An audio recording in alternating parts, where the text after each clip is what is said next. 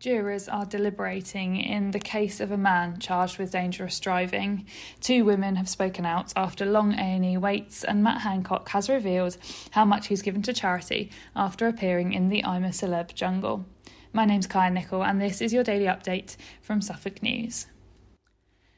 First up today, jurors are deliberating in the case of a man charged with dangerous driving after his wife died following a crash which severely injured another motorist. John Bond of Wilcox Avenue in Bury St Edmunds has been on trial at Ipswich Crown Court over a head on collision in Higham Road, Tuddenham. This took place on February 6, 2021, when Bond, 44, was out driving with his wife, Rachel. His Mercedes crashed into a Ford Focus that was driven by US military specialist Cameron Street.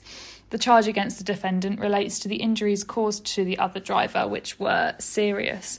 Mrs. Bond was hospitalised with broken ribs and bruising, and she later died at Addenbrooke's Hospital in Cambridge after going into cardiac arrest.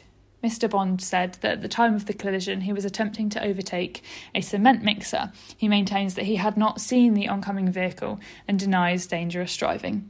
The jury must now establish how competently the defendant was driving at the time of the crash. Next, two Bury St Edmunds women have spoken out after they faced long A&E waiting times, and one said she feared for her life as she spent two nights in the department without being admitted to a ward. Casey Fulgoni, 21, and Rebecca, who wishes to keep her identity anonymous, both visited West Suffolk Hospital's emergency department in December, and they were shocked at the strain it was under. Casey said that she was in A&E for two nights without being admitted to a ward and added that when she arrived the hospital looked like chaos.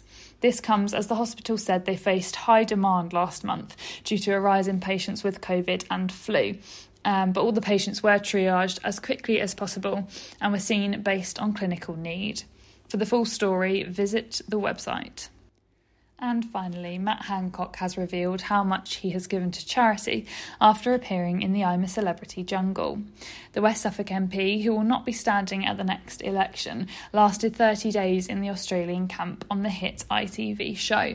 Records on the MP's register showed that on December 14, 2022, he received £320,000 from Lifted Entertainment ITV Studios for the appearance. Now, a spokesperson for Mr. Hancock has said he is donated £10,000 to St Nicholas Hospice in Suffolk and the British Dyslexia Association.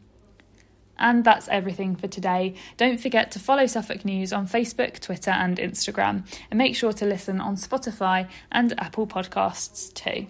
You can also subscribe to the IM News app. Just head to suffolknews.co.uk forward slash subscribe.